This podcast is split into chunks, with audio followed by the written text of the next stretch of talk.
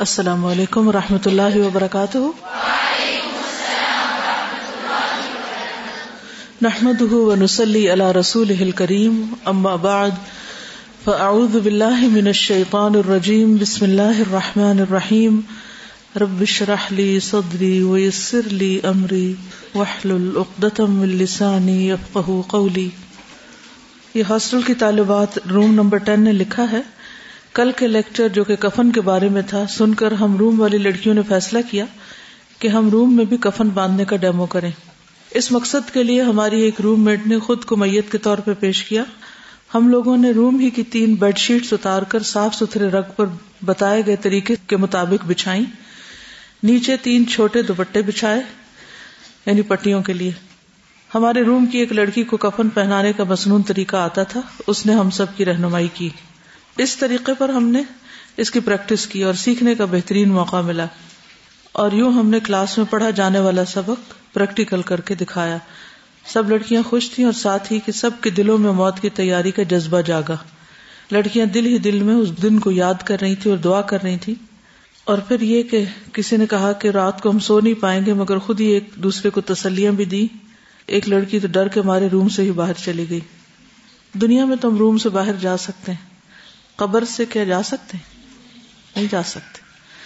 تو عقل مندی یہ کہ پھر اس کی تیاری کر لی جائے، کہ وہ ہمارے لیے اتنی خوبصورت بن جائے کہ ہمارے دنیا کے روم سے بھی زیادہ اچھی جگہ ہو، تاکہ وہاں سے بھاگنے کی نہ سوچے سوچے بھی تو حاصل کچھ نہیں۔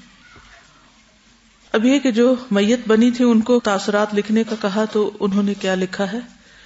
وہ کہتے ہیں کہ کل میں نے میت کا ڈیمو پیش کیا، جب میری روم میٹ زمین پر چادریں بچھا رہی تھی کفن کے طور پر۔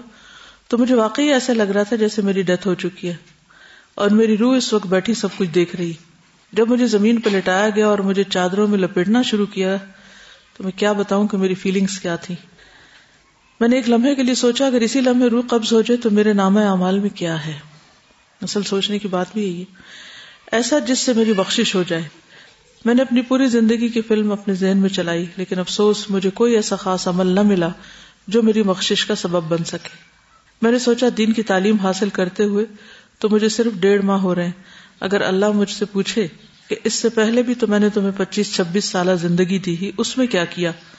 تو میرے پاس کوئی جواب نہ تھا۔ مجھے اتنا ڈر لگا کہ میں بتا نہیں سکتی۔ میرے ہاتھ پاؤں یک ٹھنڈے ہو گئے۔ بہت دیر تک نارمل نہیں ہوئی۔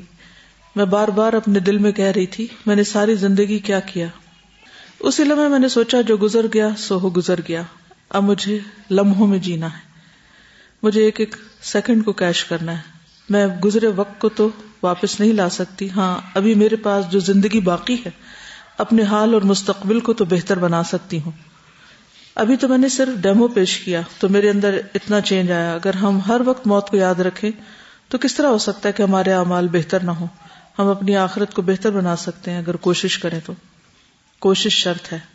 اور پھر واقعی ہم اللہ سے کہہ سکتے ہیں کہ اے اللہ تو غفور رحیم ہے، بخش دے۔ اللہ تعالیٰ ہم سب کے لیے آسانیاں پیدا فرمائے۔ جو بھی کل بتایا گیا، اس کو ماشاء اللہ کسی نے بہت اچھی طرح ڈرا کر کے بھی اور اس کے پوائنٹس لکھ کر یہاں پیش کیے ہیں۔ جزاک اللہ خیرن۔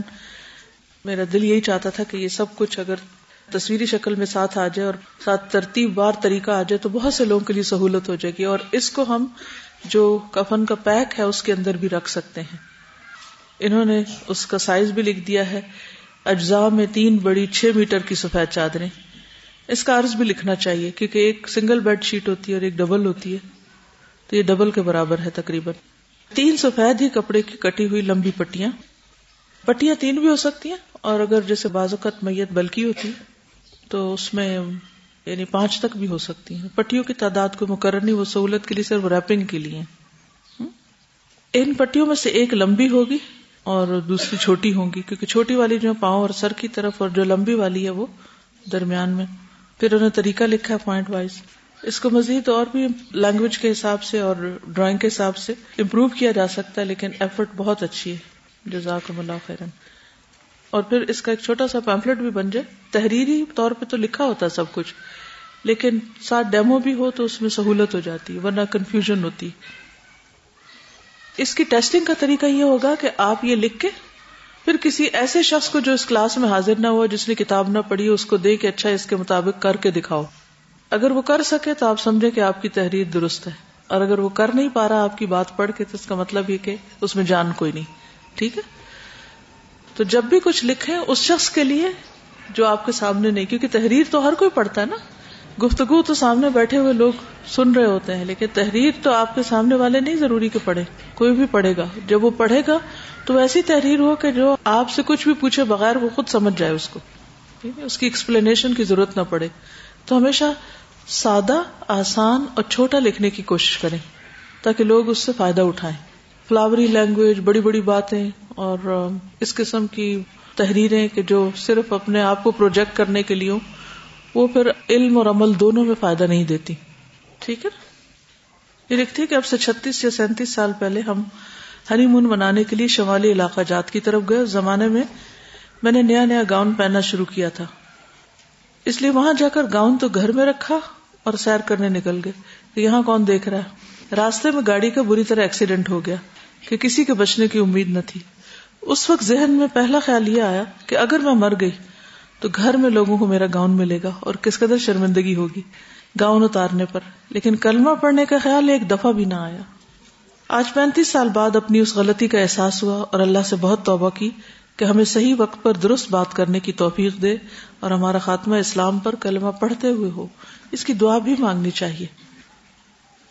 کل کے لیسن سے متعلق چند باتیں اور اور اس کے بعد انشاءاللہ ہم اگلے حصے پہ چلیں گے۔ جہاں آپ کو سنت سے متعلق بہت سی چیزیں بتائی جا رہی ہیں، وہاں چند بدتوں کا ذکر کرنا بھی ساتھ ساتھ مناسب ہوگا، تاکہ اگر آپ ایسے کاموں کو دیکھیں تو آپ کو فوراً پتہ چل جائے کہ یہ ٹھیک نہیں ہو رہا اور آپ اس سے بچ سکیں اور دوسروں کو بھی روک سکیں۔ مثلا، جب کسی کی موت واقع ہو جائے تو عام طور پر لوگ میت کے ارد گرد بیٹھ کر بلند آواز سے نوحہ کرنے لگتے ہیں۔ چیخنے چلانے لگتے ہیں اور ایک ہجوم کر دیتے ہیں اور شور ہنگامہ کرتے ہیں۔ اس سے پرہیز کرنا چاہیے۔ جب تک میت گھر میں ہو، چودہ بار سورت البقرہ پڑھنا۔ وہ کہتے ہیں ڈھائی سے پارے دے دو۔ سنا آپ نے کبھی؟ کس کس نے سنے میں ڈھائی سے پارے؟ استغفر اللہ اس کا مطلب ہے کہ اتنی کامن ہے یہ بدت ڈھائی سے پاروں والی۔ اور ڈھائی سے پارے سے مراد کیا ہے؟ سورت البقرہ۔ سورت البقرہ ڈھائی سے پاروں کی ہے نا۔ تو اس لیے اس وقت لوگ کیا کرتے ہیں کہ وہ اس کو پڑھنا شروع کر دیتے ہیں اور بعض لوگ تو ایک ہی دفعہ اور بعض چودہ دفعہ اور کہتے کہ یہ میت کی راہداری کے لیے تاکہ اس کا رستہ آسان ہو آگے، اس کو ساتھ دینا ہے یہ سامان۔ جیسے ہم سفر پہ جاتے ہیں تو ساتھ زیادہ راہ دیتے ہیں نا، تو میت نے خود پڑھا یا نہیں، لیکن پیچھے والے کیا چاہتے ہیں؟ کہ ہم اس کو پڑھ کے پکڑا دے ساتھ لیتے جاؤ۔ جیسے بچے اسکول جاتے ہوئے ناشتہ نہیں کرتے نا، تو امی کیا کرتی ہیں؟ لنچ باکس میں ڈال کے ساتھ بیگ میں گھسا دیتی ہیں کہ یہ کھا لینا وہاں پر۔ تو مرنے والے کے ساتھ بھی ہم ایسی محبتوں کا اظہار کرتے ہیں اور اس کو پڑھ کے خود اسے پکڑا دیتے ہیں۔ وہ کدھر ہوتا پڑا ہوا اس وقت؟ اور کس چیز کو پکڑاتے ہیں؟ اور کہاں رکھتے ہیں؟ واٹ؟ یہ سب خیالات ہیں۔ اس کی کوئی حقیقت نہیں۔ جب تک کہ قرآن و سنت سے کوئی دلیل نہ ملے۔ اس چیز سے بھی بچنا ہے۔ پھر اسی طرح میت کی چارپائی کے نیچے سرہانے کی طرف کچے چاول یا گندم رکھنا اور دفنانے کے بعد اسے خیرات کر دینا۔ اس کی کوئی حقیقت نہیں۔ نہ صحیح حدیث ہے، نہ ضعیف ہے، کچھ بھی نہیں۔ بیوی کے فوت ہونے پر خامند کے لیے بیوی کو غیر محرم قرار دے دینا۔ اسی طرح خامند کے فوت ہونے پر بیوی کو میت کے پاس نہ آنے دینا اور نہ ہی دیکھنے دینا۔ چاہے وہ ساری دنیا کو دیکھتے رہے، میاں کو نہ دیکھے۔ اب میت کے ناخن اور بال کاٹنا، اس میں کوئی دلیل نہیں۔ میت کے پاس قرآن پڑھنا۔ ٹھیک ہے، اگر آپ روٹین میں پڑھ رہے ہیں کہ آپ کہیں بھی بیٹھتے ہیں، مثلا ڈاکٹر کے کلینک میں بیٹھ کے قرآن پڑھ رہے ہیں یا کہیں بھی فارغ، اس روز مجھے شناختی کارڈ کے لیے جانے کا اتفاق ہوا۔ تو میں جب اس ایریا میں داخل ہوئی، مجھے اس قدر خوشی ہوئی کہ پورے کراؤڈ میں ایک لڑکی حجاب میں بیٹھی ہوئی اپنا کوئی لیسن دہرا رہی تھی۔ میں تو خیر آنکھ بند کر کے نکل گئی کیونکہ مجھے پھر یہ ڈر ہوتا ہے کہ راستے میں لوگ گلے ملنا شروع کر دیتے ہیں، یا کچھ بات چیت شروع ہو جاتی ہے تو مجھے بہت امبیرسمنٹ ہوتی ہے کیونکہ مرد حضرات دیکھ رہے ہوتے ہیں۔ اور صرف یہ نہیں کہ میرے لیے بلکہ آپس میں بھی سڑکوں پہ گلے نہ ملے it's not a very good scene ٹھیک ہے نا؟ ہاتھ ملائیں، اشارے سے سلام کریں، زبان سے بول کے سلام کریں۔ لیکن جہاں نان محرم کھڑے ہوں، وہاں پر کمپوزڈ رہیں، اپنی حرکتوں پر غور کریں۔ کہ ہم کہاں کھڑے ہو کے کیا کر رہے ہیں؟ یعنی کہ ہماری ذات بطور ایک دائی کے دین کی طرف بلانے والوں کے، یا دین پڑھنے والوں کے ہر حرکت ہماری دوسروں کے لیے نمونہ بن جاتی۔ لیکن جو سین تھا، وہ اتنا دل خوش کرنے والا تھا۔ اور اس نے ماشاء اللہ جتنی دیر وہ بیٹھی رہی، وہ اس کو دہراتی رہی، پڑھتی رہی پڑھتی رہی پڑھتی رہی۔ کتنا اچھا وقت کا استعمال ہے۔ کیونکہ اتنے کراؤڈ میں آپ کیا کر سکتے ہیں؟ آپ کی باری آئے گی تو آپ اٹھ کے آگے جائیں گے نا، ورنہ تو آپ کو وقت گزارنا۔ اور لوگ کو اس طرح پریشان بیٹھا، کوئی اس طرح بیٹھا، کوئی کھڑا ہے، کوئی کچھ کر رہا ہے، کوئی کچھ کر رہا ہے۔ اس پورے ہنگامے میں تو میں نے کہا حشر کے دن بھی تو یہی ہوگا نا۔ اس پورے ہنگامے میں صرف وہ لوگ جنہوں نے یہ زندگی عقل مندی کے ساتھ گزاری، وہ وہاں بھی چمکتے نظر آئے۔ لٹرلی مجھے یوں لگے جیسے اس لڑکی سے شوائیں کوئی پھوٹ رہی ہیں۔ عجیب سا فیلنگ تھی دیکھ کر۔ تو میں یہ سوچ رہی تھی کہ یہاں جتنے لوگ ہیں، وہ عمل کریں یا نہ کریں، لیکن یہ عمل ان کے لیے حجت ہے۔ اسی طرح اگر کہیں بھی آپ کی عادت ہے کہ آپ فوراً قرآن مجید پڑھنا شروع کر دیتے ہیں، تو میت کے پاس بھی پڑھنے میں حرج نہیں، لیکن اگر آپ اسپیشلی میت کو ثواب پہنچانے کے لیے اس موقع کی مناسبت سے قرآن بس پڑھ رہے ہیں، حالانکہ صبح آپ نے اپنا جو دن کا پڑھنا تھا وہ پڑھا ہی نہیں، تو یہ درست نہیں۔ پھر اسی طرح مردوں پر سورت یاسین خاص طور پر پڑھنا، اس کی بھی کوئی حقیقت نہیں۔ اس بارے میں بھی کوئی حدیث نہیں جو صحیح ہو، ایک ضعیف ہے اور ایک موضوع ہے۔ پھر میت کو قبلہ رخ کرنا۔ گھر میں ہی، یہ بھی درست نہیں۔ ذرا بن عبد الرحمان کہتے کہ وہ سعید بن مسیب جو ایک ہیں، ان کی حالت مرض میں موجود تھے۔ اس وقت ان کے پاس ابو سلمہ بن عبد الرحمان بھی تھے۔ اچانک سعید پر غشی تاری ہو گئی، بے ہوش ہو گئے۔ ابو سلمہ کے کہنے پر ان کا بستر قبلہ رو کر دیا گیا۔ جب افاقہ ہوا تو پوچھا، کیا آپ لوگوں نے میرا بستر پھیرا ہے؟ انہوں نے کہا جی ہاں۔ ابو سعید نے ابو سلمہ کی طرف دیکھا اور کہا، میرا خیال ہے تم نے کروایا ابو سلمہ نے کہا ہاں میں نے ہی کہا تھا۔ سعید نے اپنا بستر پہلے ہی کی طرح کر دینے کا حکم دیا کہ اس کی ضرورت نہیں ہے کہ میں مرنے لگوں تو میرے بستر کا منہ قبل کی طرف کرو اسی طرح غسل سے متعلق چند باتیں بدات میں شمار ہوتی ہیں۔ مثلا غسل کے وقت دعائیں پڑھنا، اونچی اونچی یا نعتیں یا کوئی شعر پڑھنا۔ اگر آپ روٹین میں اپنے دل میں ذکر کر رہے ہیں اللہ تعالیٰ کا تو اس میں کوئی حرج نہیں ہے۔ لیکن خاص طور پر یہ سمجھنا کہ اس وقت کرنا ضروری ہے تو یہ بدت میں شمار ہوتا ہے۔ یا میت کو دو بار غسل دینا۔ اس پہ کل بھی بات ہوئی تھی۔ اسی طرح کسی خاص علاقے یا جگہ کی مٹی کو متبرک سمجھ کر اسے غسل کے وقت استعمال کرنا یہ بھی بدت ہے۔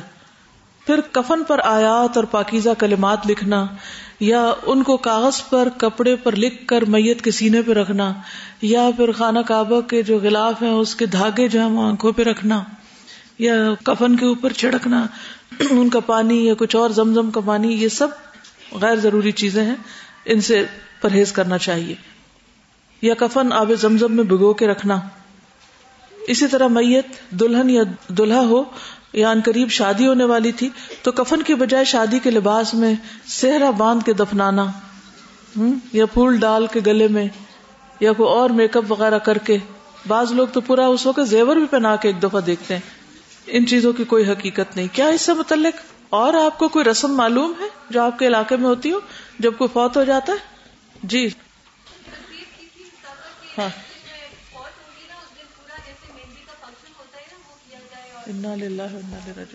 یعنی کسی نے اپنے مرنے پہ وسیعت کی کہ ان کے فوت ہونے پر مہندی کا فنکشن کیا یعنی سب لوگ مہندی بیٹھ کے لگائے وہاں سے نا میرے جیٹ کی ڈیتھ ہوگی مجھے وہاں سے نا بیس سپارے ان کے لیے بخشوا دیں۔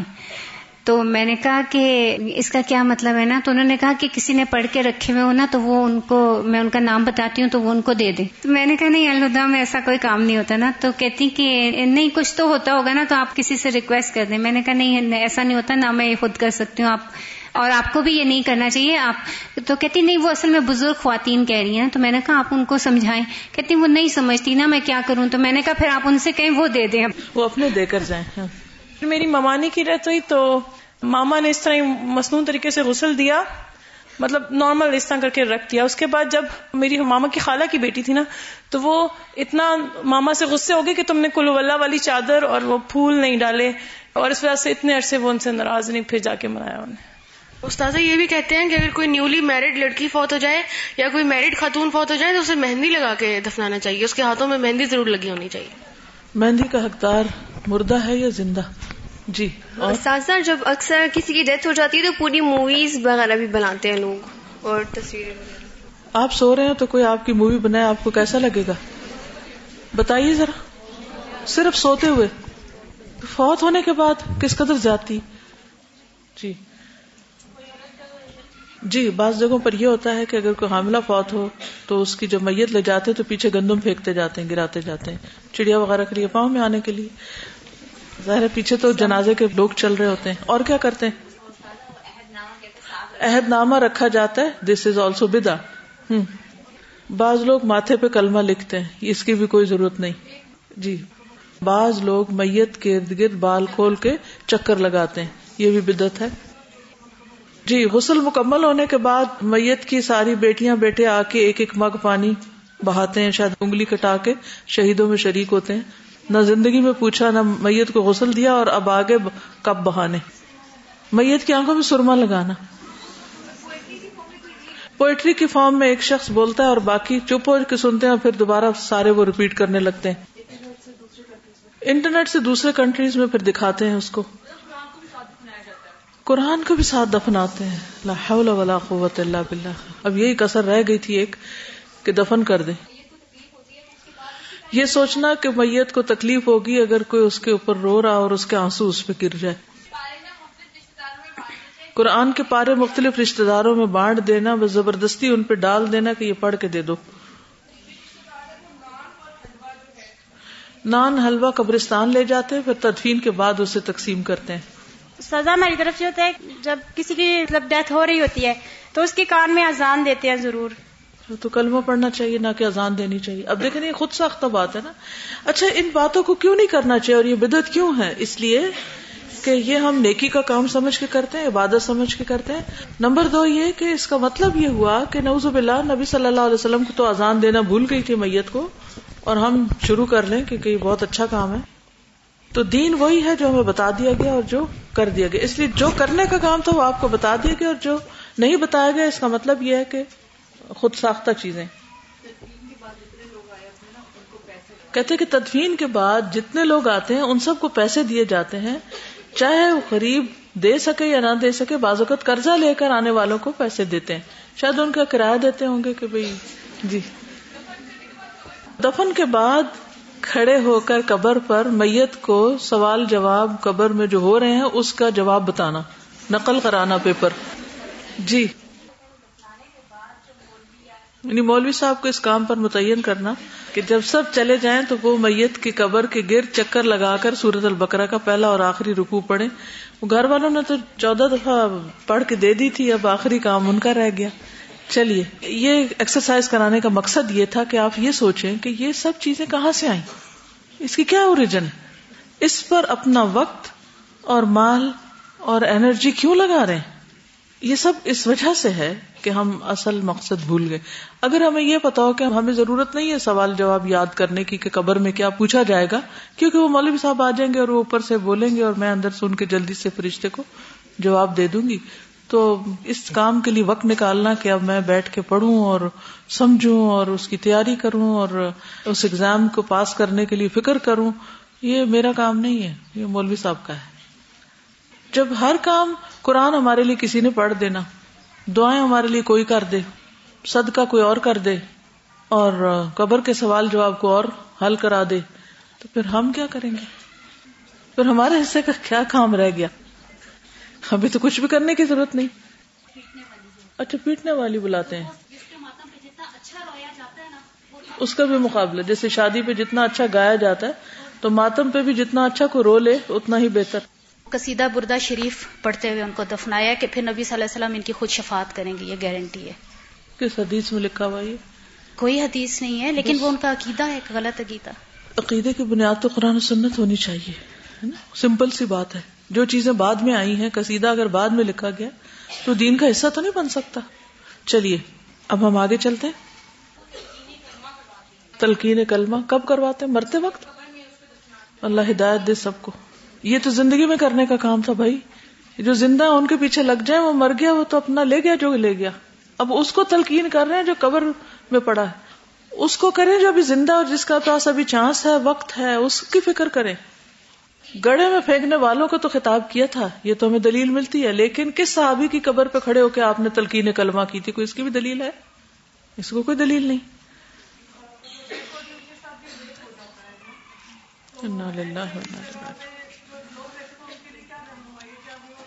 نہیں، دیکھیے کہ ساری آبادی مل کے اس قبرستان کے لیے کوئی یا چوکیدار رکھ لے یا کچھ بھی کرے۔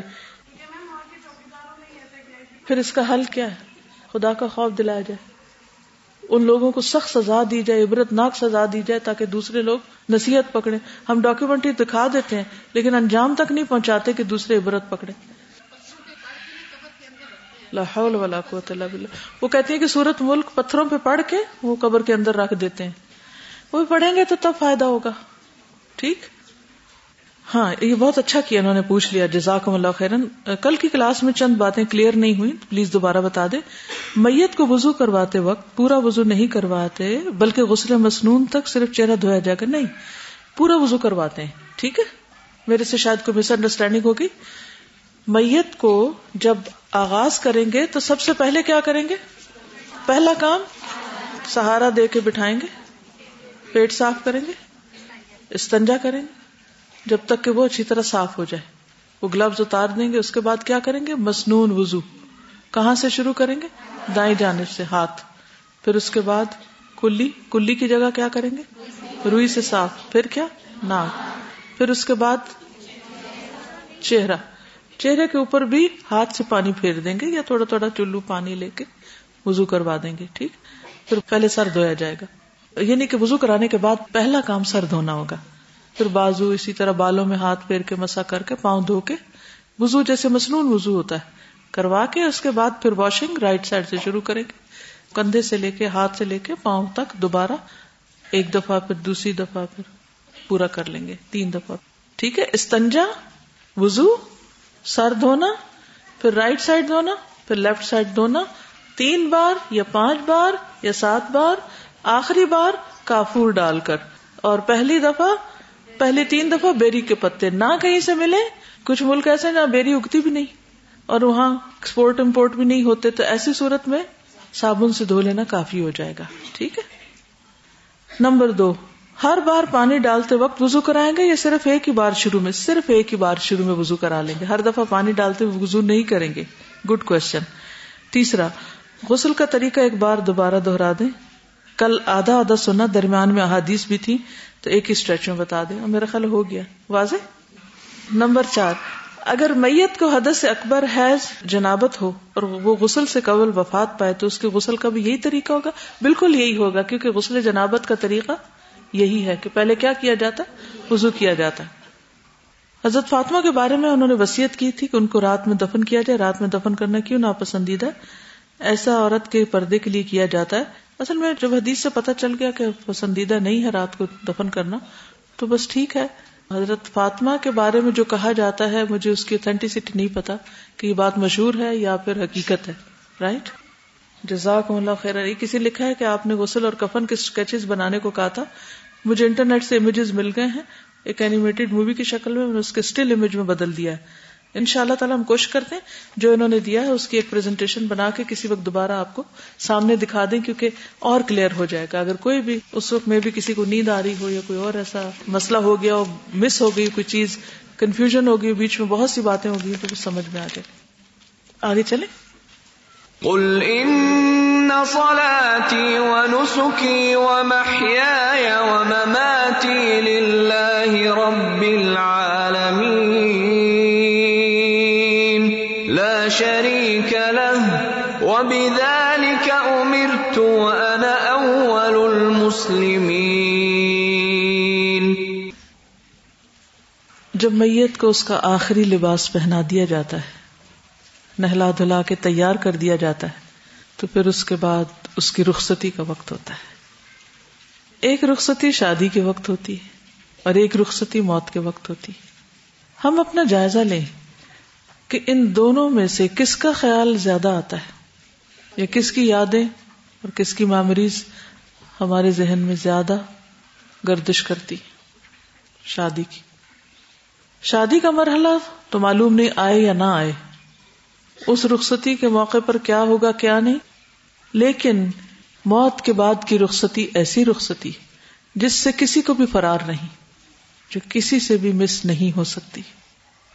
اللہ سبحان تعالیٰ نے انسان کو ایک مقصد کے لیے دنیا میں بھیجا۔ اس نے مقصد پورا کیا یا نہیں کیا؟ پھر ایک وقت آ گیا کہ اب وہ اپنے رب کی طرف واپس جا رہا ہے، جہاں اس کا حساب ہوگا۔ زندگی کے گزرے ہوئے لمحات میں سے ایک ایک لمحے کا، اس کے علم کا، اس کے مال و دولت کا، اس کی زندگی، خصوصاً جوانی کا، کہ کن کاموں میں گزاری، اس کے سارے مشاغل۔ جو شخص اس دن کی تیاری کرتا ہے اور خوشی کے ساتھ کرتا ہے کہ اس مرحلے کے بعد اللہ سے ملاقات ہے، تو اللہ سبحان و تعالیٰ بھی اس شخص سے ملاقات کرنا چاہتا ہے۔ اور یوں یہ مشکل ترین، کٹھن ترین سفر خوشگوار سفر بن جاتا ہے۔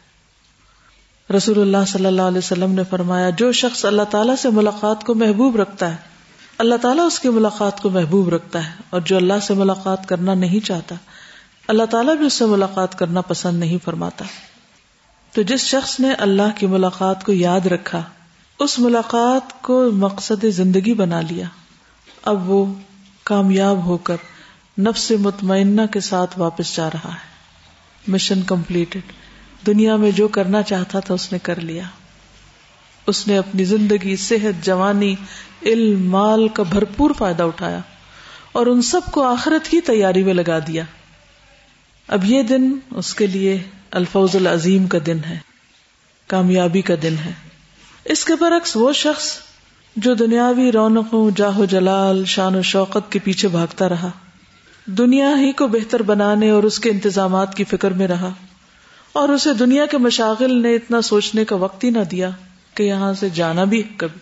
اور آخری سفر کی تیاری کرنے کا سوچا ہی نہیں۔ تو ایسے شخص کے لیے یہ دن سخت حسرت کا دن ہوگا۔ یوم الحسرہ، کیونکہ مرنے کے بعد انسان بالکل بے بس ہو جاتا ہے۔ جب اسے غسل دیا جاتا ہے، تو وہ یہ بھی نہیں بتا سکتا کہ پانی ٹھنڈا ہے یا گرم ہے۔ ہاتھ آہستہ لگاؤ یا سخت لگاؤ، نرمی سے معاملہ کرو یا نہیں۔ کسی قسم کا کوئی ریئیکشن ظاہر نہیں کرتا۔ آج اس کی آزادی چھن چکی ہے۔ آج اس کی مرضی باقی نہیں رہی۔ آج لوگ اس سے جو چاہیں سلوک کرے جیسے چاہیں غسل دیں، جیسے چاہیں اس کے لیے دعا کریں اور معاملہ کریں۔ اور جیسے چاہیں اس کے لیے قبر کھو دیں، جس جگہ چاہیں قبر بنائیں۔ اور پھر فرشتے آئیں تو وہ جو جی چاہے کریں۔ اب اس کی مرضی نہیں۔ اب جو اس کے سامنے انجام آنا ہے، وہ اس کی مرضی کا نہیں آنا۔ اب معاملہ دوسری طرف چلا گیا۔ اب یہ بالکل بے بس، یہی یوم الحسرت اس کی فکر کرنی چاہیے۔ میت کو تیار کرنے کے بعد وہ لمحہ بہت جذباتی لمحہ ہوتا ہے۔ اس وقت ہر شخص غمگین ہو جاتا ہے جب جنازہ اٹھایا جاتا ہے۔ جہاں ایک طرف غم ہے، رنج ہے، دکھ ہے، تکلیف ہے، وہاں دوسری طرف ہمارے صبر و ضبط کا بھی امتحان ہے۔ کہ اب ہم کیا بولتے، کیا کہتے، کس طرح بہیو کرتے۔ کیا ہم جانے والے کو دعاؤں کے تحفے سے رخصت کرتے ہیں یا اللہ سے شکوہ شکایت کر کے رخصت کرتے۔ میت تو اپنے ساتھ عمل لے کے جا ہی رہی ہے، جو بھی اس نے کمایا، آج اسی کے ساتھ ہے۔ آپ اسے کچھ نہیں دے سکتے اب، سوائے دعاؤں کے۔ اس وقت تو دعاؤں کی محتاج ہے۔ تو بجائے نوحے پڑھنے کے، شکوے شکایتیں کرنے کے، رونے دھونے کے، چیخنے چلانے کے۔ اور اپنی پریشانی کے کہ ہمارا کیا بنے گا؟ کیونکہ بہت دفعہ ہم میت کے لیے نہیں روتے، اپنے لیے رو رہے ہوتے ہیں۔ انتہائی سیلفشنس میرا کیا بنے گا؟ تم مجھے چھوڑ کے جا رہے ہو۔ اب میں کیا کروں گی؟ گویا جانے والا ہی رازق تھا اور جانے والا ہی مالک تھا۔ وہ تو ایک وقتی سہارا تھا، اللہ نے رکھا تھا، لیکن اصل سہارا تو اللہ ہے۔ اصل رازق تو اللہ ہے۔ اس لیے کبھی بھی انسان اپنے اس دن کو نہ بھولے۔ اور اگر کوئی اور جا رہا ہو، تو اس وقت دعا دینا نہ بھولے۔ اور صبر و برداشت کو نہ بھولے۔ تو آج ہم جنازے سے متعلق کچھ چیزیں پڑھیں گے، جس میں سب سے پہلی بات یہ ہے کہ جنازہ اٹھانے میں دیر نہ کریں، غیر ضروری تاخیر نہ کریں۔ دنیا بھر سے لوگوں کی آمد کے انتظار میں میت کو اذیت مت دیں۔ سیدنا ابو حرارہ سے روایت ہے، نبی صلی اللہ علیہ وسلم نے فرمایا، جنازہ لے جانے میں جلدی کیا کرو۔ اس لیے کہ اگر وہ نیک ہے تو وہ ایک بھلائی ہے، جس کی طرف تم اسے جلد آگے بڑھاؤ۔ اور اگر وہ اس کے برعکس ہے تو وہ ایک برائی ہے جسے تم اپنے کندھوں سے جلدی اتار ڈالو۔ یعنی یا تو میت نیک ہے تو جلدی جائے کہ اپنا اچھا انجام دیکھے، اسے اس گھر میں اب کیا کرنا، اس کی کوئی دلچسپی نہیں آ اور اگر بری چیز ہے وہ، تو تم نے کیوں رکھا ہوا اس کو؟ لے جاؤ یہاں سے۔ ابو سعید خدری کہتے ہیں کہ نبی صلی اللہ علیہ وسلم فرمایا کرتے تھے، جب جنازہ تیار ہو جاتا ہے اور لوگ اسے اپنے کندھوں پر اٹھاتے ہیں، تو نیک میت کہتی ہے، مجھے جلدی لے چلو۔ اور اگر میت گناگار ہے تو گھر والوں سے کہتی ہے، ہائے افسوس، مجھے کہاں لیے جا رہے ہو؟ اس کی یہ آواز انسانوں کے علاوہ تمام مخلوق سنتی ہے۔ اگر انسان سن لیں تو بے ہوش ہو جائیں۔ انسان کیوں نہیں سن سکتے؟ اگر واقعی وہ آواز فضا میں موجود ہے تو کیوں نہیں سن سکتے؟ فریکوینسی کون سی ہے؟ ٹوینٹی سے لے کر ٹوینٹی تھاؤزینڈ چیک کر لیں۔ کتنے ڈیسیبلس تک سن سکتے ہیں ہم؟ ٹوینٹی فائیو ہرٹ سے ٹوینٹی تھاؤزینڈ ہرٹس تک ہم سن سکتے ہیں۔ جو آواز اس سے اوپر ہوگی وہ ہم نہیں سن سکتے۔ یہ بھی اللہ کی کتنی بڑی رحمت ہے۔ ورنہ ہم زندہ نہ رہ سکتے۔ اور جو بلو ویل جب کیلیفورنیا کے پاس سے بولتی ہے، تو جاپان کے پاس آواز اس کی بغیر کسی واسطے کے سنی جاتی۔ ڈائریکٹ انسان کے پاس کوئی ایسی پاورفل مشین نہیں۔ اب بھی ہم مختلف ذرائع سے اس کو آگے پہنچاتے۔ تو انسان نہیں سن سکتا۔ لیکن صحیح بخاری کی حدیث ہے۔ اس لیے ہم اس پر ایمان رکھتے ہیں کہ ایسا ہوتا ہے کہ جب جنازہ تیار ہو جاتا ہے اور لوگ اسے کندھوں پر اٹھاتے ہیں، تو نیک میت کہتی ہے، جلدی لے چلو۔ اور اگر میت گناگار ہے تو گھر والوں سے کہتی ہے، ہائے افسوس، مجھے کہاں لیے جا رہے ہو؟ اس کی یہ آواز انسانوں کے علاوہ تمام مخلوق سنتی ہے۔ اگر انسان سن لے تو بے ہوش ہو جائیں، دفنا نہ سکیں۔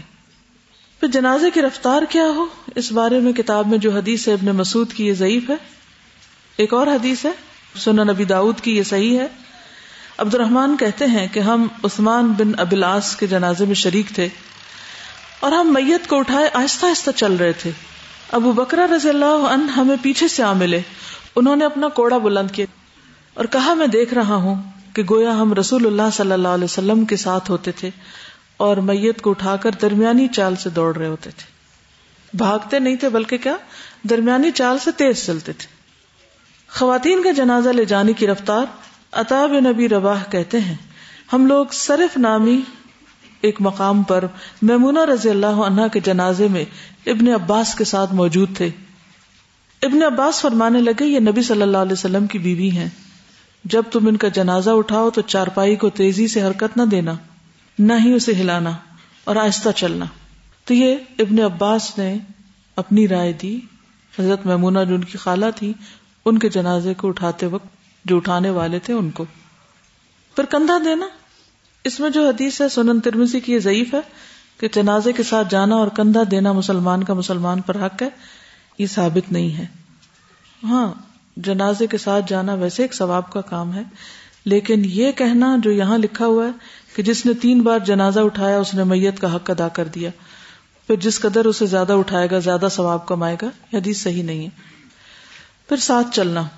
جنازے کے ساتھ چلنے کی فضیلت میں رسول اللہ صلی اللہ علیہ وسلم کا ارشاد ہے، جو شخص ایمان کے ساتھ اور ثواب کی نیت سے کسی مسلمان کے جنازے کے ساتھ چلا، پھر نماز جنازہ اور دفن تک اس کے ساتھ رہا، تو وہ دو قرات ثواب کے ساتھ واپس آیا۔ اور ایک قرات کتنا ہوتا ہے؟ اہد پہاڑ کی طرح۔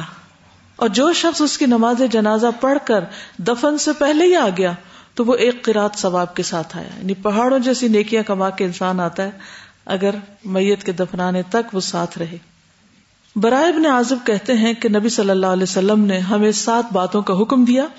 جنازوں کے ساتھ جانے کا بیمار کی عیادت کا، دعوت قبول کرنے کا، مظلوم کی مدد کرنے کا۔ قسم پورا کرنے کا، سلام کا جواب دینے کا اور چھینکنے والے کے لیے دعا کرنے کا۔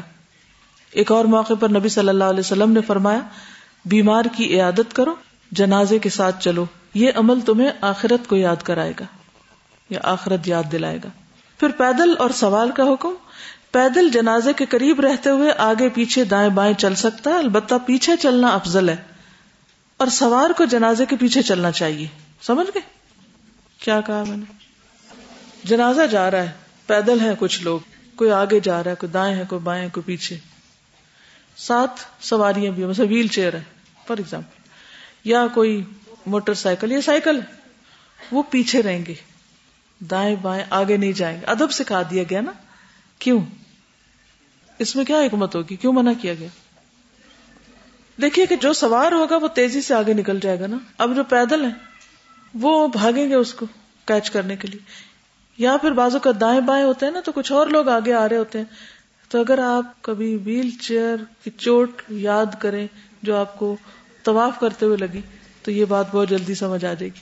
کیونکہ وہ بیچ بیچ میں چل رہے ہوتے ہیں، ادھر سے لوگ ہوتے ہیں، ادھر سے وہ دھکا دے رہے ہوتے ہیں، اس کی ٹانگ پہ لگتا ہے، اس کے گٹنے زخمی ہوتے ہیں۔ تو اس لیے سوار جو ہے وہ سب پیچھے ہو جائے حضرت علی کہتے ہیں کہ جنازے کے پیچھے چلنا آگے چلنے سے اسی طرح افضل ہے۔ جیسے فرض نماز با جماعت پڑھنے کی فضیلت تنہا پڑھنے والے پر ہے۔ یعنی پیچھے چلنا زیادہ بہتر ہے۔ صوبان کہتے ہیں، رسول اللہ صلی اللہ علیہ وسلم ایک جنازے کے ساتھ تھے تو آپ کو سواری پیش کی گئی، مگر آپ نے سوار ہونے سے انکار کر دیا۔ پھر جب واپس ہوئے اور سواری پیش کی گئی تو آپ سوار ہو گئے۔ اس بارے میں آپ سے پوچھا گیا تو فرمایا، تحقیق فرشتے چل رہے تھے تو مجھے لائق نہ تھا کہ وہ چل رہے ہوں اور میں سوار ہو جاؤں۔ جب وہ چلے گئے تو میں سوار ہو گیا۔ تو اس سے بھی پتا چلتا ہے کہ کچھ جنازوں کے ساتھ فرشتے بھی ہوتے ہیں۔ کون سا کام آپ کرتے ہیں تو فرشتے آپ کے ساتھ ہوتے ہیں؟ وہ کون سا عمل ہوتا ہے جس کے کرتے وقت فرشتے ساتھ ہوتے ہیں اور کون سا عمل کے فرشتے ہٹ جاتے ہیں؟ جب آپ کسی کے لیے دعا کرتے ہیں تو فرشتہ آمین کہتا ہے اور جب اجتماعی طور پر اللہ کا ذکر کرتے ہیں، علم سیکھتے ہیں اور عیادت نیک کام کے لیے جب آپ نکلتے ہیں، ٹھیک ہے؟ تو اگر آپ نیک کاموں کے لیے گھر سے نکلتے ہیں اور فرشتے آپ کے ساتھ نکلتے ہیں، فرشتہ جھنڈا لے کے پیچھے ہو جاتا ہے، تو انشاءاللہ جب آپ نیک کام کرتے کرتے دنیا سے رخصت ہوں گے اور جنازہ جا رہا ہوگا، تو امید ہے کہ فرشتے ساتھ جائیں گے، انشاءاللہ۔ بس اچھے اچھے کام کرتے رہیں۔ عورتیں جنازے کے ساتھ نہ جائیں۔ یہ باتیں جو اوپر ہوئی، یہ سب مردوں کے لیے عورتوں کے جنازے کے ساتھ جانا افضل نہیں۔ ام عطیہ کہتی ہیں ہم عورتوں کو جنازے کے ساتھ جانے سے منع کیا گیا ہے۔ لیکن تاکیدن منع نہیں کیا گیا۔ یعنی اگر ضرورت ہو، ضرورت کس چیز کی؟ کہ اس سے بعض اوقات میت کو قبرستان لے جاتے ہیں۔ اور اتنے میں کوئی بیٹی یا بیٹا، کوئی ایسے لوگ بعد میں بھی آ جاتے ہیں کہ جو شکل دیکھنا چاہتے ہیں۔ تو اس وقت اگر وہ جا کے دیکھ لیں تو کوئی حرج نہیں ہے۔ اللہ یہ کہ ایسی بہت سختی سے نہیں منع کیا گیا، لیکن پسندیدہ نہیں ہے۔ حرام نہیں، لیکن مکرو کہہ لیں۔ حضرت عائشہ کہتی ہیں کہ آپ نے عورتوں کو جنازے کے پیچھے جانے سے منع کیا۔ فرمایا، ان عورتوں کے لیے اس کام میں کوئی اجر نہیں۔ فائدہ کوئی نہیں جانے کا۔ یہ اجر مردوں کے لیے کیونکہ ان کی ذمہ داری۔ ایک لحاظ سے تو میں کہتی ہوں، بہت ہی اچھا ہوا۔ وہ کیوں؟ ایک حکمت تو یہ بتائی جاتی ہے کہ عورتیں تھوڑے دل کی ہوتی ہیں، وہ رونے دھونے لگ جاتی ہیں، تھک جاتی ہیں، وہ ادھر ایک اور ہنگامہ کریٹ کر دیں گی۔ اس کے علاوہ بھی ایک بہت اہم بات ہے، جو آج کے دور میں سمجھ آئی۔ ہے ایک بات یہ کہ بہت اچھا پوائنٹ ہے کہ اگر مردوں کے ساتھ عورتیں بھی چل رہی ہیں تو جو جنازے کی ایک سینکٹی ہے، وہ متاثر ہوتی ہے اور بعض اوقات مرد ان سے بچ بچ کے چل رہے ہیں، ہٹ کے وہ ادھر سے کندھا لگ رہا ہے، ادھر سے جیسے بازار کا منظر یا تو وہ اس لحاظ سے بھی ٹھیک نہیں۔ ایک یہ کہ ہو سکتا ہے کہ ماڈرن مرد کہتے کہ یہ جنازہ عورتیں لے کے جائیں گی اور دفنائیں گی اور یہ ہم کریں گے۔ جیسے مردوں نے اپنی بہت ساری ذمہ داریاں عورتوں کو دے دی بڑی خوشی کے ساتھ۔ مثلاً کمانا ڈرائیونگ بچوں کو اسکول چھوڑنا، لینا شاپنگ خریداری بینکنگ کے کام ڈاکٹر کے پاس لے جانا ہسپتالوں میں لے جانا، وغیرہ وغیرہ۔ اور پھر آخری حصہ رہ گیا تھا، منع کر دیا گیا، ورنہ کور کھودنے اور جنازہ پڑھنے اور دفنانے کا کام بھی انہیں کے ذمہ کر دیا جاتا۔ یہ بھی تم کر لو، خوشی سے کرو، ہمیں کوئی اعتراض نہیں۔ اور عورتیں کتنی خوش ہو جاتی واہ بھی، ہمیں تو آزادی مل گئی۔ عورتوں کے لیے کوئی اجر نہیں ہے اس میں۔ یس جس چیز سے منع کر دیا گیا، جو پسندیدہ نہیں ہے، اس کام کے کرنے میں کیا اجر ہے؟ سیدنا عبداللہ بن عمر فرماتے ہیں، رسول اللہ صلی اللہ علیہ وسلم نے اس جنازے کے ساتھ جانے سے منع فرمایا، جس کے ساتھ نوحا اور ماتم کرنے والی عورتیں ہوں۔ یعنی اگر ایسا جنازہ ہے جس میں شریعت کے حکم کی خلاف ورزی ہو رہی ہے، تو انسان بے شک اس کو چھوڑ کے چلا آئے، اس میں شریک نہ ہو۔ کیوں؟ کسی ایسے کام میں، کسی ایسی مجلس میں شریک نہیں ہونا چاہیے جس میں اللہ کی نافرمانی ہو رہی ہو۔ پھر خاموشی، جنازے کے ساتھ جانے والے خاموش رہیں، بات چیت کرنا، دعا یا کلم شہادت کی صدا لگانا ایک نعرے کی شکل میں۔ اور تلاوت قرآن بلند آواز سے کرتے ہوئے جانا کسی حدیث سے ثابت نہیں۔ جنازہ لے کے جلوس نکالنا بھی درست نہیں۔ یہ نہ لکھا ہوا نہیں، یہ میں ایڈیشن کر رہی ہوں اسی طرح جنازے کے ساتھ بلند آواز سے روتے ہوئے چلنا بھی جنازے کے احترام کے خلاف ہے۔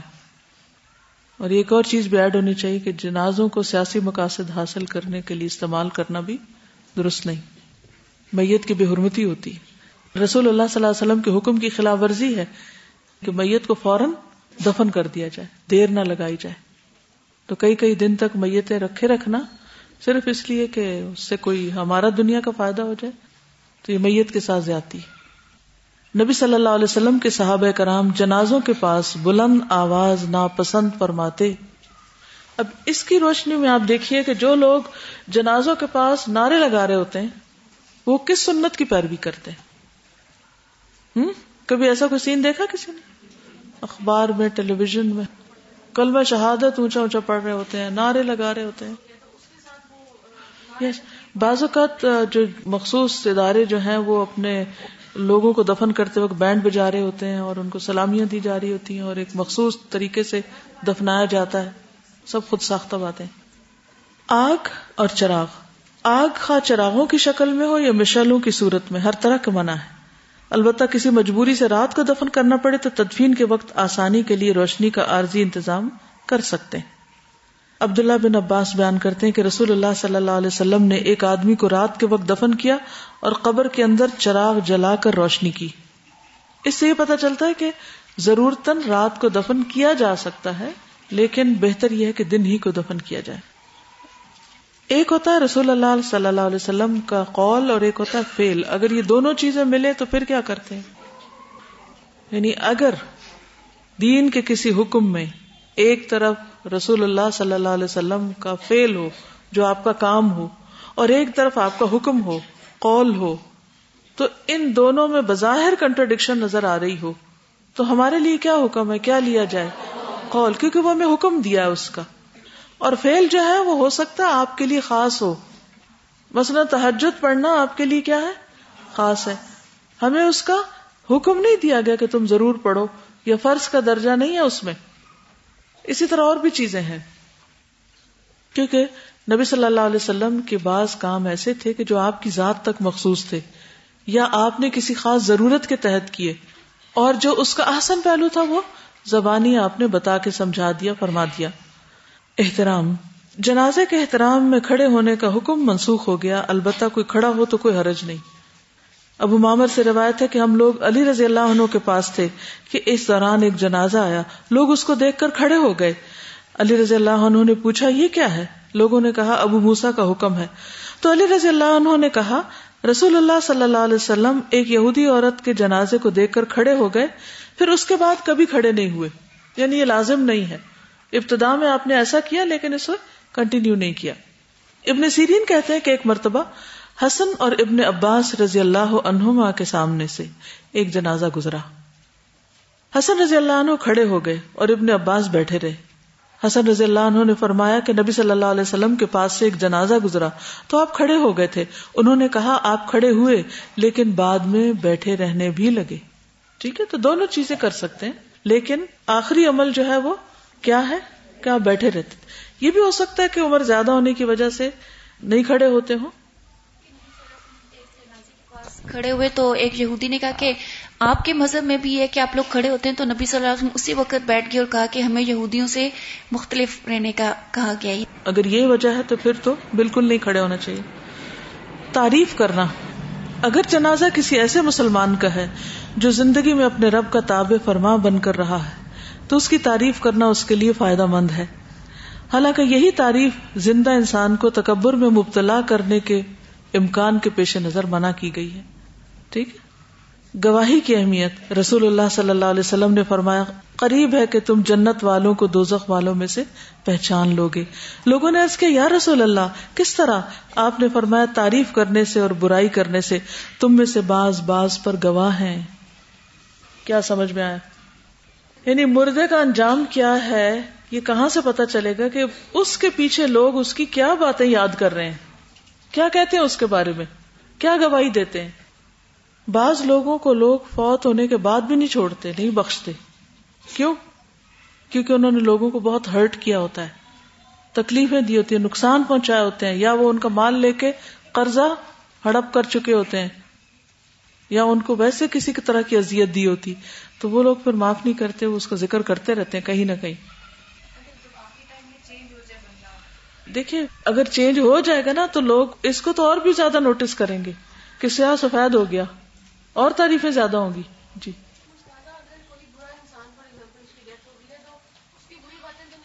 وہ نہیں کرنی چاہیے، لیکن آپ کس کس کو کہیں گے نہ کرو۔ کچھ نہ کچھ تو منہ سے نکل ہی آتا ہے نا، جو بہت نیچرل ہوتا ہے۔ چاہے آدھے میں آپ بات روک لیں۔ تو اس لیے اس بات کے اوپر سوچنے کی ضرورت ہے کہ ہمارا لوگوں سے معاملہ کیا ہے۔ سوچیے اپنے بارے میں کہ لوگوں کے ساتھ ہمارا معاملہ کیا ہے۔ وہ کیا کہتے ہیں ہمارے بارے میں؟ اس کی فکر ہونی چاہیے۔ اس کا یہ مطلب نہیں کہ اس فکر کے ازالے کے لیے ہم غلط کام کریں، کیونکہ لوگوں کا مطالبہ ہم غلط کریں، تاکہ ہم ان کی نظروں میں اچھے بن جائیں۔ اگر آپ نے اللہ کو راضی کر لیا، ان الدین امن عامل الصالحات سید الحم الرحمان ابدا جو ایمان لائے اور اچھے عمل کریں گے، ان قریب رحمان ان کے لیے دلوں میں محبت پیدا کر دے گا۔ اور وہی اصل چیز ہے جو اللہ کی طرف سے دل میں آتی۔ ورنہ لوگ اگر خود اپنے آپ کو مصنوعی طور پر بن بن کے دکھاتے ہیں تو وہ لبادہ بھی بڑی جلدی اتر جاتا ہے۔ اللہ کے بندے سے خیر کا ارادہ۔ رسول اللہ صلی اللہ علیہ وسلم نے فرمایا، جب اللہ تعالیٰ اپنے بندے کے ساتھ بھلائی کا ارادہ فرماتا ہے، تو اسے لوگوں میں نیک شہرت بنا دیتا ہے۔ کسی نے کہا کہ نیک شہرت کیسے عطا کرتا ہے؟ فرمایا، وہ اس طرح کہ اس کے لیے اس کی موت سے قبل نیک امال آسان کر دیتا ہے، حتیٰ کہ اس کے آس پاس والے اس سے خوش ہو جاتے ہیں۔ اس طرح وہ نیک مشہور ہو جاتا ہے۔ یہ جو آپ نے کہا نا۔ زمین میں اچھی شہرت۔ رسول اللہ صلی اللہ علیہ وسلم نے فرمایا، ہر آدمی کی آسمان میں مخصوص شہرت ہوتی ہے۔ ہر انسان کی آسمان میں مخصوص شہرت ہے۔ اگر وہ شہرت آسمان میں اچھی ہو تو زمین میں بھی اچھی ہو جاتی ہے، اور اگر آسمان والی شہرت ہی بری ہو تو زمین میں بھی بری ہو جاتی ہے۔ نبی صلی اللہ علیہ وسلم نے فرمایا فرشتے آسمان میں اللہ کے گواہ ہیں اور تم لوگ زمین میں اللہ کے گواہ ہو۔ یہ گواہیاں ہر طرف ہیں۔ یعنی آسمان والے، آسمان والوں میں شہرت؟ کس کی؟ فرشتوں کی۔ اچھا وہ کیسے بنتی ہے شہرت؟ ایک تو وہ جبریل علیہ السلام کو اللہ تعالیٰ فرماتے اور پھر وہ آگے سب کو بتاتے۔ ایک اور صورت یہ بھی ہے کہ جو فرشتے آپ کے دائیں بائیں بیٹھے، وہ اگر جا کے باقیوں کو بتائیں کہ آج فلاں بندے نے اتنے جھوٹ بولے، اتنی ہیبت کی اتنی چوریاں کی، وہ چھپ کے یہ حرام کام کر رہا تھا، یہ لکھ رہا تھا، وہ کر رہا تھا۔ کیا شہرت بنے گی؟ اور دوسروں کے سامنے آپ بڑے نیک ہیں۔ مثلا ایک شخص چھپ چھپ کے چوریاں کر رہا ہے لوگوں کی، اور فرشتے دیکھ رہے ہیں، دیکھ رہے ہیں، دیکھ رہے ہیں، دیکھ رہے ہیں۔ وہ چھپ کے کر رہا ہے انسانوں سے۔ اب یہ فرشتے اسی کو لکھ کے لے جا رہے ہیں نا کہ اس نے آج اتنی چوری کی، یہ کیا یہ کیا۔ اور وہ اوپر جا کے جب وہ امال نامہ جمع ہوتا ہوگا، وہاں بھی ملائکہ بیٹھے ہیں، وہ کاؤنٹ کر رہے ہیں، دیکھ رہے ہیں، ان کی اپنی ڈیوٹیاں ہیں۔ تو یہ ایسے ہی ہے نا کہ جیسے کوئی سیمپل اکٹھے کر کے لائے اور پھر جیسے بلڈ سیمپل ہوتے ہیں اور پھر ہر ایک کی ٹیسٹنگ ہوتی ہے اچھا اس میں یہ بلڈ کاؤنٹ ہے، اس کا یہ نتیجہ، اس کا یہ ریزلٹ ہے۔ تو وہ خود ہی شہرت پھیل جاتی ہے نا کہ کس کا امال نامہ ہے کیا؟ کہاں کیا ہے؟ تو مشہور ہونے کی کوشش کرنے کی ضرورت ہی نہیں ہے۔ جو آپ ہیں، وہ آپ خود ہی مشہور ہو جائیں گے۔ تو کوشش کس چیز پہ کرنی چاہیے کہ ہم اچھے اچھے کام کریں ہمیں اس بات کی کتنی فکر ہوتی ہے کہ لوگ ہمیں کیا کہتے ہیں ہمارے ساتھ کیا کرتے ہیں چلو لوگوں کے تو منہ بند کر دیں گے ہم خبردار جو میرے خلاف کو تم نے ایک لفظ بولا قتل کرا دیں گے تمہیں دنیا میں تو ہوتا ہے نا یہ کہ کوئی حق بات بولے تو صحیح گردن اڑا دیتے ہیں ہاں؟ لیکن فرشتوں کو کون پکڑے گا جا کے کہ تم میرے بارے میں خبردار جو بری شہرت مشہور کرو؟ فکر کس چیز کی ہونی چاہیے؟ اس دنیا میں شہرت کمانے کی؟ نہیں نیک مال کی۔ جو آسمان پہ بھی جائے گی اچھی شہرت کے طور پر اور واپس زمین پہ پلٹے گی لوگوں کے پاس۔ استاذہ جیسے فرشتے صبح اور اثر کے وقت جاتے ہیں تو وہ تو خود بخود اناؤنسمنٹ ہو جاتی ہے جب اللہ سبحانہ تعالیٰ سب کی پریزنس میں پوچھتے ہیں کہ میرا بندہ کیا کر رہا تھا؟ کہ سال میں چھوڑ کے آئے۔ سال میں چھوڑ کے اور اگر کوئی سویا ہوا ہے اور اس نے اٹھ کے نماز ہی نہیں پڑھی تو اس کی کیا شہرت ہوگی اوپر جا کے؟ کہ ہم آئے تھے اور وہ سو رہا تھا غفلت میں۔ اس کو فکر ہی نہیں تھی کہ اس نے فجر پڑھنی اٹھ کے۔ ہر ایک کی کوئی نہ کوئی شہرت ہے۔ یس یہی تو حدیث میں آ رہا ہے کہ ہر بندے کی ایک شہرت ہے آسمان میں۔ سوچئے فکر کیجیے کیا شہرت ہے وہ؟ دنیا کی جو شہرت ہے نا وہ تو ویسے بھی ہم دیکھتے ہیں کہ عموماً جنازوں پہ دیکھا کہ کبھی کوئی یہ نہیں کہہ رہا ہوتا کہ یہ آدمی بہت بڑا افسر تھا، اس کے بعد بہت پیسے تھے یا بہت بڑی بلڈنگ تھی۔ یہ کہہ رہے ہوتے ہیں کہ اس کا اخلاق بہت اچھا تھا، بڑا ہمدرد تھا، بڑا غریب پرور تھا یا اپنے گھر والوں کا بڑا خیال رکھتا۔ تو یہی شہرت وہ دنیاوی چیزیں تو شہرت میں کاؤنٹ بھی نہیں ہوتی، یہاں پر بھی نہیں ہوتی مرنے کے بعد۔ بالکل۔ بعض لوگ ایسے ہوتے ہیں جو غلط کام کرتے ہیں، اگر انہیں سمجھایا جائے نہ کرو، یا انہیں کہا جائے کہ دیکھو کیا کہیں گے لوگ تمہارے بارے میں؟ تو وہ کہتے ہیں ہو کیئرس کیا فرق پڑتا ہے جو مرضی کہہ لیں واقعی؟ واقعی جو مرضی کہہ لیں کیا خیال ہے؟ ہمیں نہیں پرواہ جو مرضی کہیں۔ ٹھیک ہے، نہیں پرواہ، لیکن کام تو ٹھیک کرو۔ کام تو غلط نہیں ہونے چاہیے۔ ہاں اگر آپ صحیح کام کر رہے ہیں اور لوگ آپ کے بارے میں برا کہہ رہے ہیں، اس کی پرواہ نہیں ہونی چاہیے۔ لیکن آپ کر ہی غلط رہے ہیں اور پھر لوگ بھی آپ کو بتا رہے ہیں، مت کرو یہ اور آپ سن کے نہیں دیتے۔ اور آپ اتنے ڈھیٹ اور بے حیا ہیں کہ کہتے ہیں پرواہ نہیں۔ تو پھر اس دن پتہ چل جائے گا کہ پرواہ ہونی چاہیے تھی یا نہیں۔ جیسی مجلس میں آپ دنیا میں جو باتیں کریں گے، اللہ کا ذکر کریں گے، تو اللہ تعالیٰ آپ سے بہتر مجلس میں آپ کا ذکر فرمائیں گے۔ تو شہرت ہو گئی نا؟ ہاں؟ جب موت کے وقت فرشتے روح لے کے جاتے ہیں تو وہ ہر دروازے پوچھا جاتا ہے، کون ہے؟ تو اس کا جو اچھے سے اچھا نام ہوتا ہے بتایا جاتا ہے۔ یا برے سے برا نام جس سے وہ مشہور ہوتا ہے۔ سوچئے، میں کون ہوں؟ کیا مقام ہے میرا؟ کیا شہرت ہے میری؟ کیا کرتی ہوں میں؟ وہ جس کو ہم وائبز بھی کہتے ہیں نا کہ ہر ایک کی وائبز ہوتی ہیں۔ ہوتی ہے نا ہر انسان کی۔ کوئی جینون ہے، نہیں، دھوکے باز ہے، جھوٹا ہے، یا باڈی لینگویج ہوتی ہے، اس سے بھی لوگ بڑی جلدی پہچانے جاتے ہیں کہ یہ دیکھ کیسے رہا ہے، یہ کھڑا کیسے ہے، چال کیسے ہے، ہاتھ کیسے اٹھا رہا ہے تھوڑی کیسے ہلا رہا ہے۔ یہ ساری چیزیں بھی آکاش ہوتی ہیں آپ کے اندر کی۔ لیکن ہمیں صرف فکر ہے یہاں کی کہ کوئی مجھے کیا کہے گا۔ زیادہ سے زیادہ بھی اگر ہے تو۔